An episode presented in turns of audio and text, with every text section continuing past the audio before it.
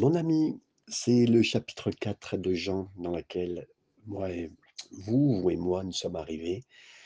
Et euh, il m'a béni rien qu'à l'étude, et je vais vous partager euh, ce chapitre qu'on prendra sûrement en plusieurs parties. Euh, dans ce gâteau, il y a plusieurs parts, et j'espère qu'on pourra vraiment bien manger la parole du Seigneur ensemble dans ces instants. On va lire du verset 1er à 4 nous sommes euh, ce qu'on appelle avec la femme samaritaine. Le Seigneur sut que les pharisiens avaient appris qu'il faisait et baptisait plus de disciples que Jean. Toutefois, Jean ne baptisait pas lui-même, mais c'était ses disciples. Alors il quitta la Judée et retourna en Galilée. Comme il fallait qu'il passât par la Samarie. Voilà. D'abord, euh, le Seigneur savait à ce moment-là qu'il devait donc alors il quitta la Judée. D'abord, bon, on a vu le baptême, on a parlé du baptême ici. les pharisiens, eux qui sont les entre 4 à 6 000, entre guillemets, responsables, les hauts dignitaires l'établissement religieux qui est visible aux yeux de tous savent que Jésus baptise. Euh, donc ils valident quelque part ce que euh, Jean le Baptiste a fait, on va revoir, mais Jésus savait que, en raison de, sa popularité euh, croissante et de ce que les pharisiens pouvaient le rechercher, il y aurait bientôt une confrontation. Hein. Euh, c'est Jésus qui décide de la confrontation. Elle est importante, elle est dans les cœurs, elle est dans la réalité. Jésus s'oppose à, ce qui est pas, à ce qui est religieux, à ce qui n'est pas croyant, à ce qui amène loin de la foi. Et c'est lui qui décide. Jésus savait que le temps n'était pas encore venu pour cette confrontation à Jérusalem, donc il est revenu en Galilée.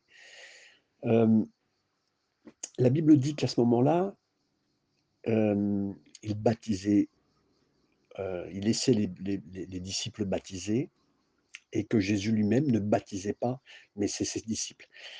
L'œuvre du baptême a été d'abord mentionnée dans, Jean chapitre 3 verset 22 et Jésus estimait que c'était aussi important de faire l'œuvre de Jean le Baptiste comme une démonstration que c'était important. La repentance, le nettoyage euh, tel que, entre guillemets, de se nettoyer, d'être propre, entre guillemets, mais alors pas physiquement, mais spirituellement, en vue du Messie, c'est ce que Jean le Baptiste avait fait. Et si on apprend que dans cette œuvre de baptismale, c'est-à-dire de, faire des baptêmes, Jésus a délégué ce travail à ses disciples. Ça signifie quoi? Ça signifie que les disciples ont commencé à pratiquer ce baptême chrétien. Euh, on l'a vu plus tard, hein, à la Pentecôte, ça a été le début, et là, ils l'ont vraiment euh, fait régulièrement.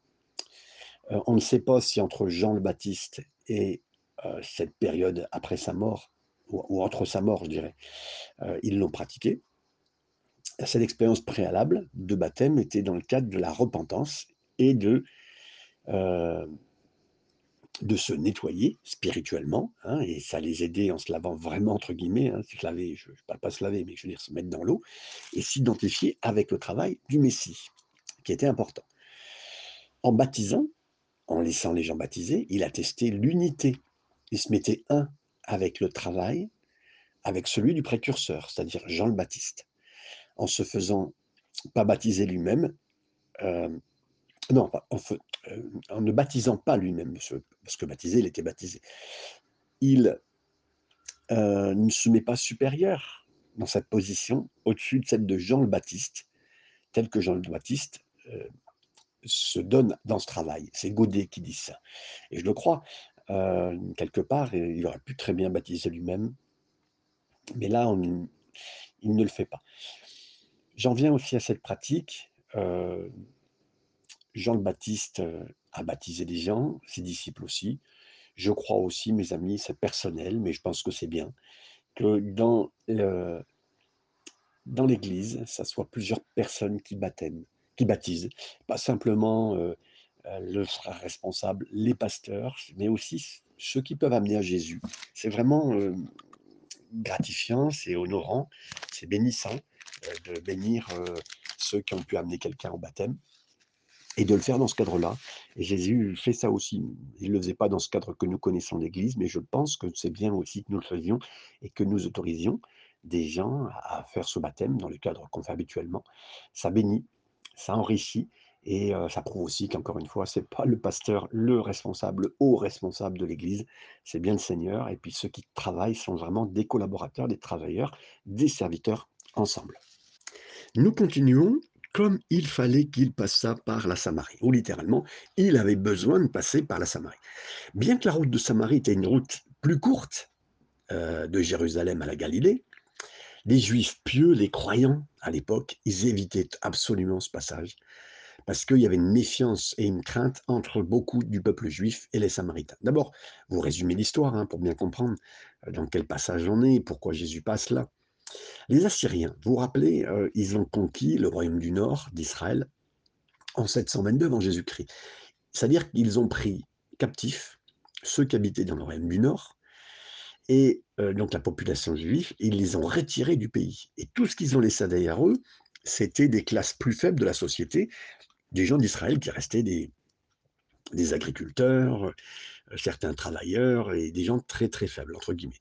136 années plus tard, hein, précisément, les Babyloniens, ils ont conquis le royaume du sud, de Juda, et ils ont fait une politique similaire. C'est-à-dire, ils reprenaient des gens, et ceux qui restaient euh, étaient euh, un peuple non juif, parce qu'ils ramenaient d'autres personnes exilées, ils les mettaient là. C'était pour enlever l'identité d'un peuple. Hein.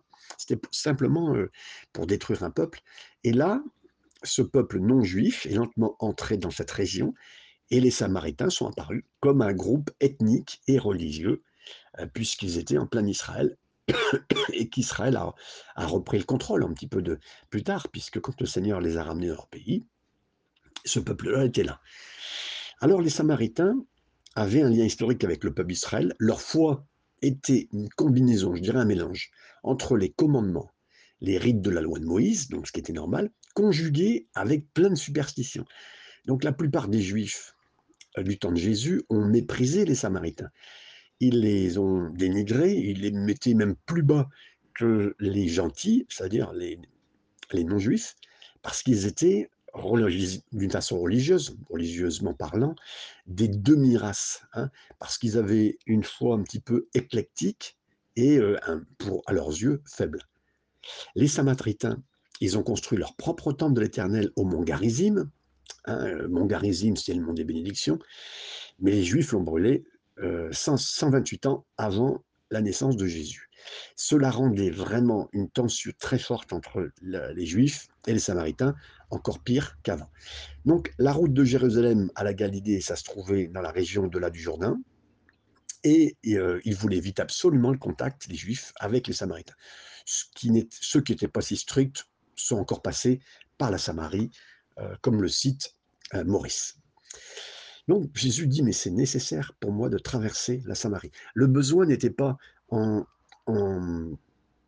envers euh, le chemin plus rapide, un engagement euh, euh, de faire du Waze ou du GPS pour gagner du temps, mais plutôt une nécessité spirituelle, parce que là, il y avait des gens qui avaient besoin d'entendre et de rencontrer Jésus. Verset 5 à 9.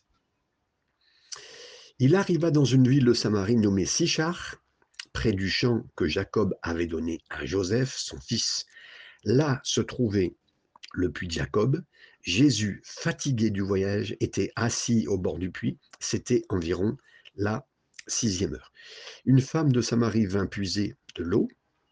Jésus lui dit, Donne-moi à boire, car ses disciples étaient allés à la ville pour acheter des vivres. La femme euh, samaritaine lui dit, Comment toi, qui es juif, me demandes-tu à boire à moi, qui suis une femme samaritaine? Les juifs, en effet, n'ont pas de relation avec les samaritains. On va s'arrêter là. Donc là, on parle du puits de Jacob. Euh, la ville, c'était Sichar, anciennement Sichem, et qui était la capitale des Samaritains. Pour bien comprendre toute l'histoire autour de cela, alors, c'est là qu'Abraham est venu quand il est arrivé de Canaan, après d'être passé en Babylonie. Genèse 12, 6. C'est là que Dieu est apparu pour la première fois à Abraham. Abraham, je dirais, hein, plutôt que dire Abraham. Euh, dans Canaan. Il a renouvelé sa promesse à lui et à ses descendants. Genèse 12, 7. C'est là qu'Abraham a construit aussi un hôtel, appelé du nom et a appelé le nom du Seigneur, le nom de l'Éternel. Genèse 12, 8. C'est là que Jacob est venu en toute sécurité, quand il est revenu avec ses femmes et ses enfants de son séjour chez Laban. Genèse 33, 18. C'est là que Jacob a acheté euh, une partie de terre d'un Cananéen nommé Amor pour 100 euh, pièces d'argent. Euh, voilà, c'était la, monnaie de l'époque en argent, mais il a fait cette transaction dans Genèse 33, 19. C'est là que Jacob a, bâti un hôtel à l'Éternel et l'a appelé El Eloé Israël. Hein. donc, Genèse 33, 20, il a établi une nouvelle connexion entre Jacob et ce qui est devenu connu comme le puits de Jacob, et là ici, Sichar. Sichar, Sichem, c'est aussi le lieu où Dina, la fille de Jacob, a été violée.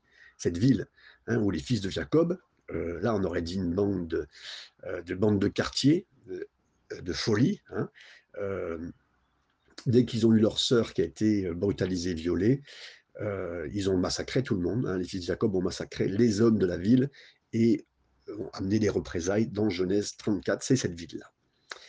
Donc c'était l'intrigue que Jacob donnait euh, aussi euh, un terrain à son fils Joseph, le pays, que euh, Jacob avait conquis des Ammonites avec son épée et s'était imposé dans une bataille qui a été expliquée dans Genèse 48, 22.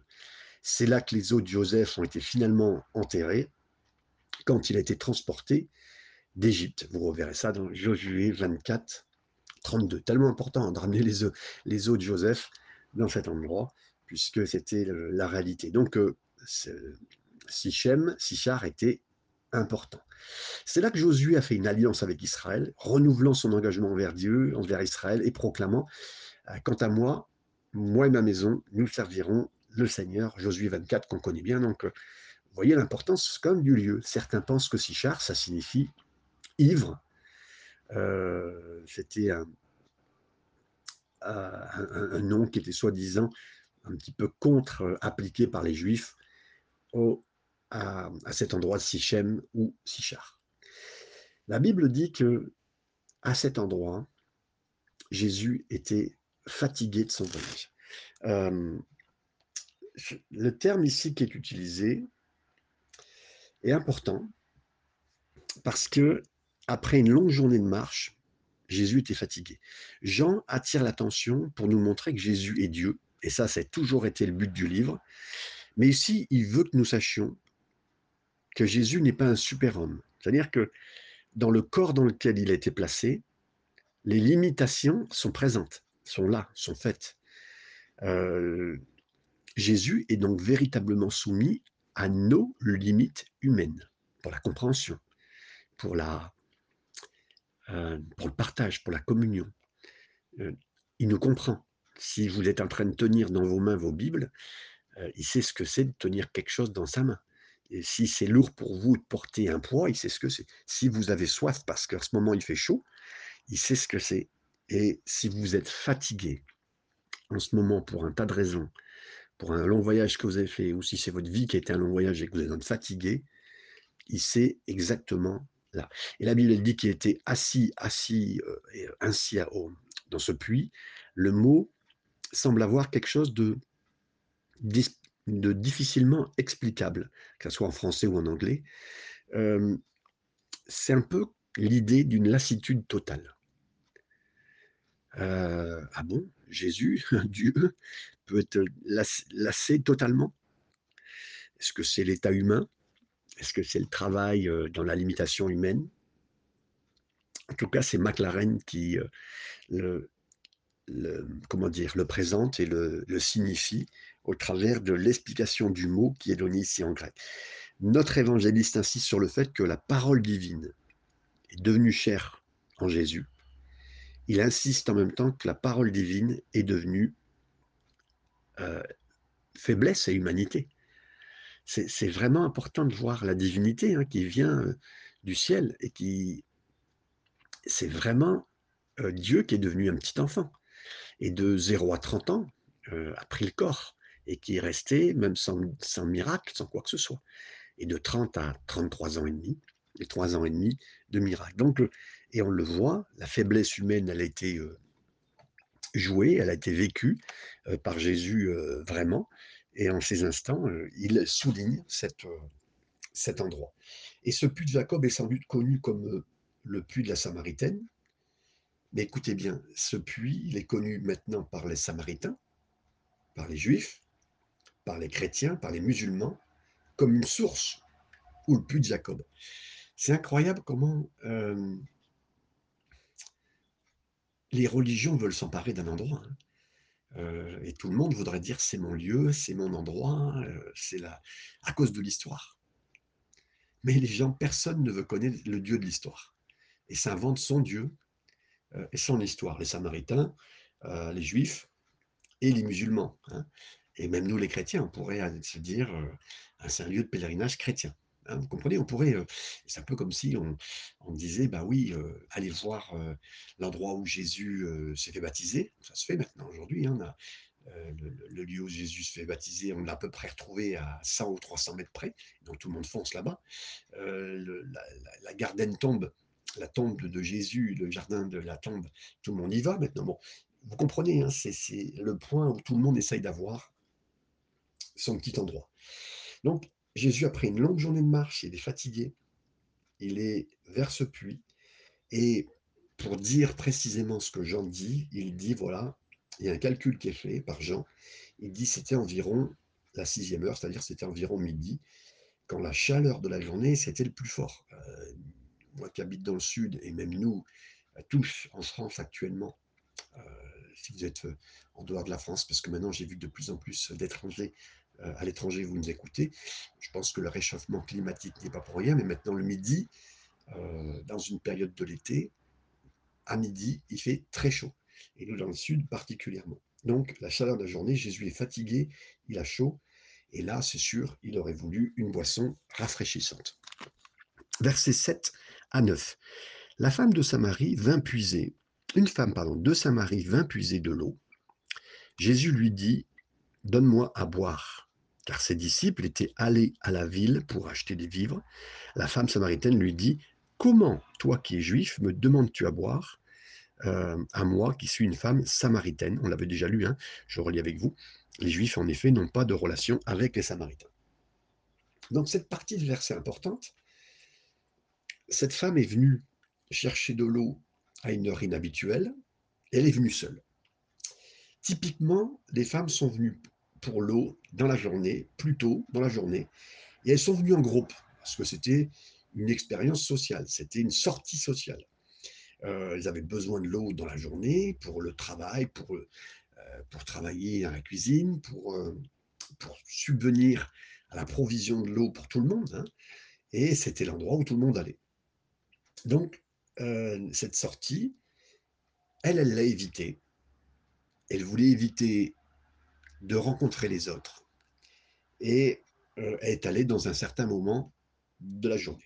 Vous savez, les femmes sont généralement venues pour tirer de l'eau en compagnie, pas toutes seules, à un moment plus frais de la journée, c'est-à-dire très tôt, sûrement euh, euh, peut-être entre 6h à 8h du matin, quand la fraîcheur était à peu près encore là, c'est Bruce qui le souligne.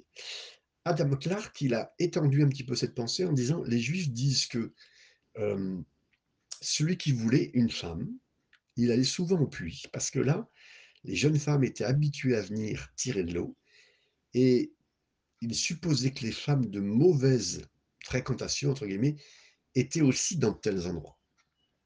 Donc, euh, quelqu'un qui voulait une femme venait, bien sûr, à cet endroit.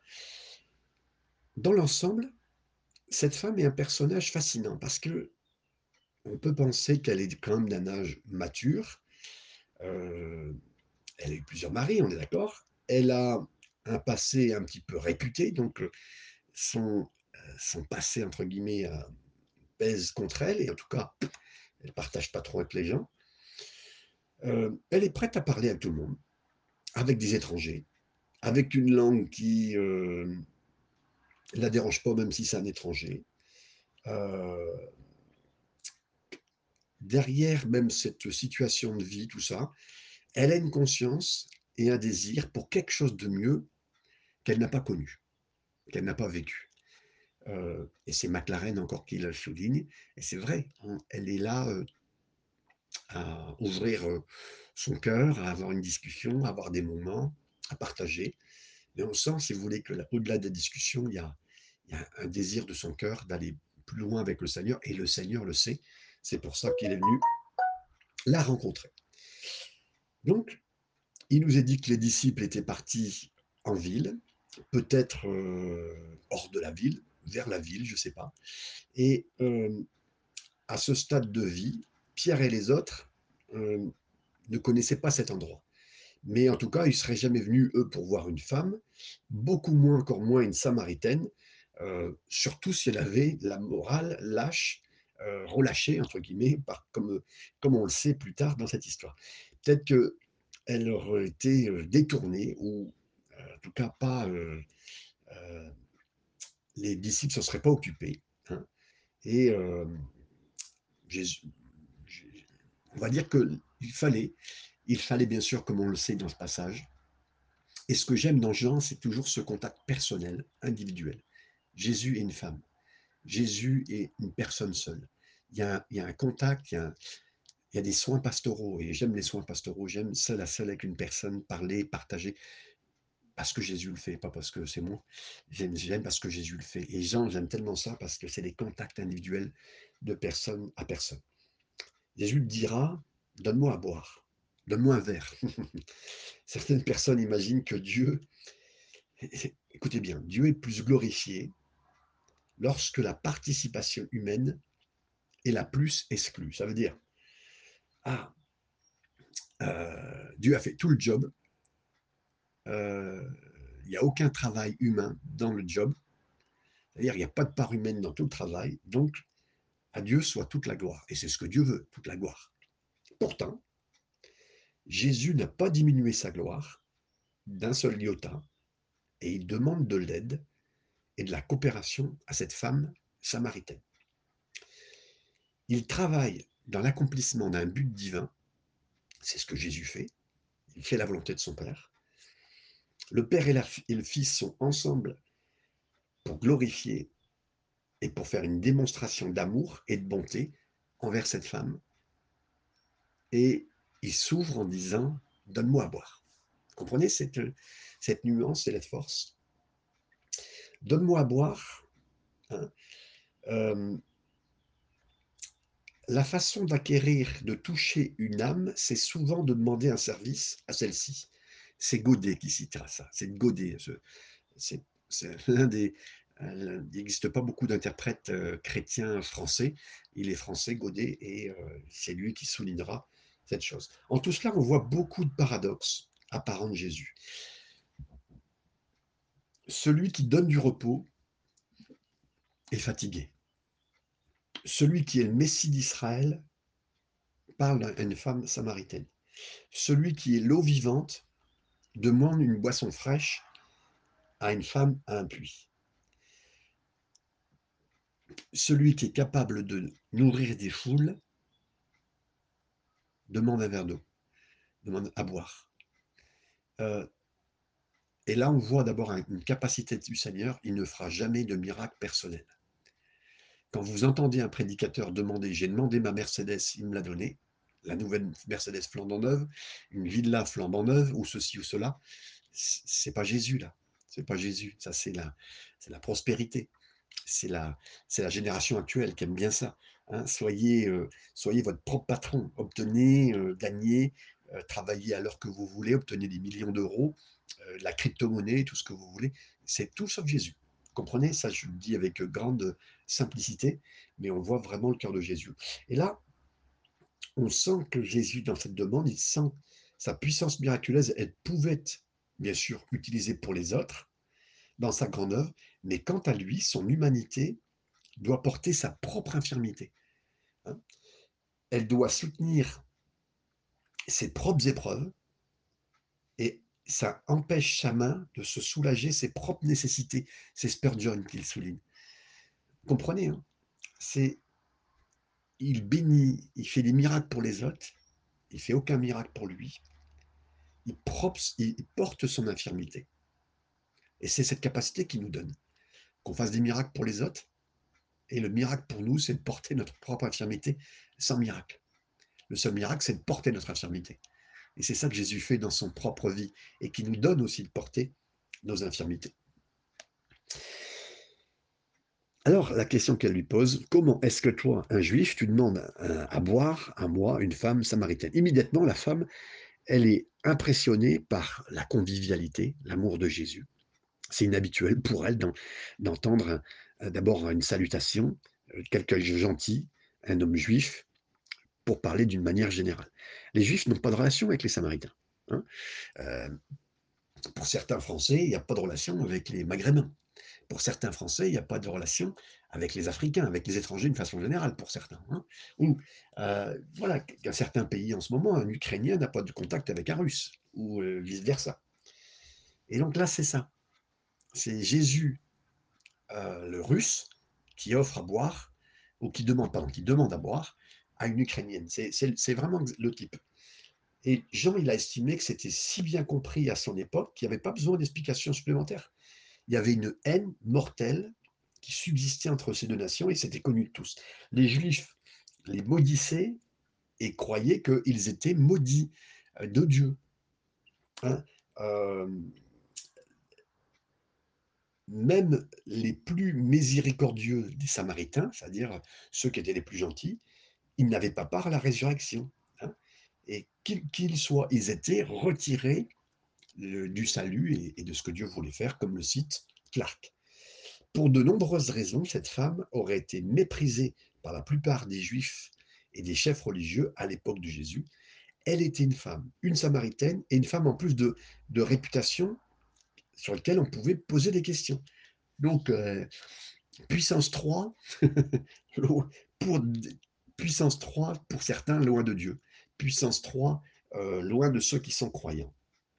Pourtant, avec Nicodème, Jean nous a montré que Jésus a quelque chose à dire aux religieux, et particulièrement le plus haut des religieux.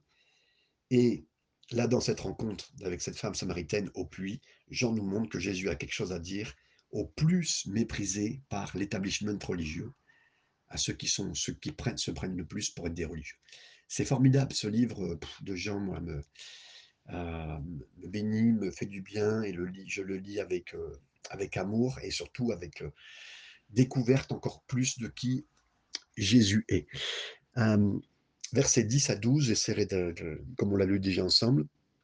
Si tu connaissais le don de Dieu et qui est celui qui te demande à boire. Jésus attire la femme dans cette conversation, la rendant curieuse sur plusieurs choses il la, rend curieuse sur les choses de Dieu, si tu connaissais le nom de Dieu. Il la rend curieuse quant à savoir qui est Jésus, hein, celui qui te parle. Il la rend curieuse de ce qu'il pourrait lui donner. Hein. il t'aurait donné de l'eau vive.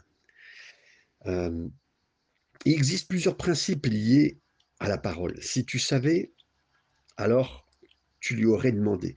Si tu en savais plus, ben, tu, tu demanderais plus il y a un autre principe à cette œuvre. Jésus nous parle souvent que si nous étions plus spirituels ou avec plus de compréhension que l'on est réellement, il le fait à cet effet. C'est-à-dire que Jésus parle comme si on l'était plus spirituel et plus à demander. Euh, ça, j'aime bien. C'est nous, des fois, on, va être méprisant avec quelqu'un. Ah, tu devrais prier plus, tu devrais. Non, non, non, non, non. Jésus parle à des gens à cette femme alors qu'elle est profondément qui elle est, hein, femme, donc samaritaine et en plus pécheresse notoire, connue par tout le monde. Mais lui, il l'invite à, à puiser dans la spiritualité, à la recherche profonde de son cœur, de ce qu'elle attend le plus, de ce qu'elle voudrait le plus. Il la développe dans ce sens-là, comprenez? Alors tu aurais demandé, et il t'aurait donné de l'eau vive. Dans les temps anciens, l'eau de l'eau de source, l'eau de vie, l'eau vivante, euh, c'était quelque chose. Pourquoi on l'appelait l'eau de vie ou l'eau vivante, l'eau vive? Parce qu'en fait, elle semblait comme bouillir, euh, euh, faire des bulles euh, dans le sol à partir du moment où elle était là, qu'elle sortait. À première vue, il pouvait sembler que Jésus parlait à cette femme d'une source active hein, qui était là. Hein. Et, Jésus a fait un jeu de mots avec la phrase de l'eau vive, parce qu'il signifie que l'eau spirituelle, celle qui éteint vraiment la soif spirituelle et qui donne vraiment la vie, et qui, qui quelque part montre qu'elle est là et que ça, ça, change, ça change le puits, ça change la vie, ça change tout.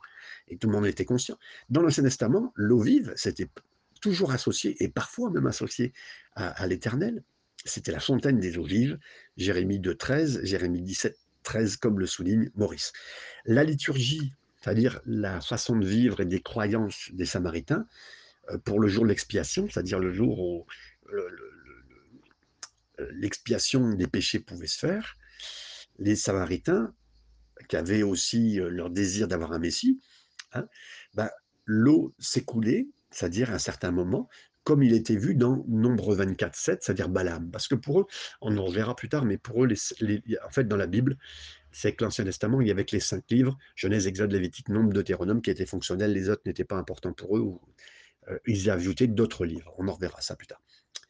Et euh, elle lui a dit, hein, comme on le voit dans ces passages, es-tu plus grand, euh, es-tu plus grand que, que, notre père Jacob, qui nous a donné un puits, et tu as même ainsi tes fils, et alors que dit, tu n'as même pas tiré d'eau, tu n'as même pas tiré d'eau.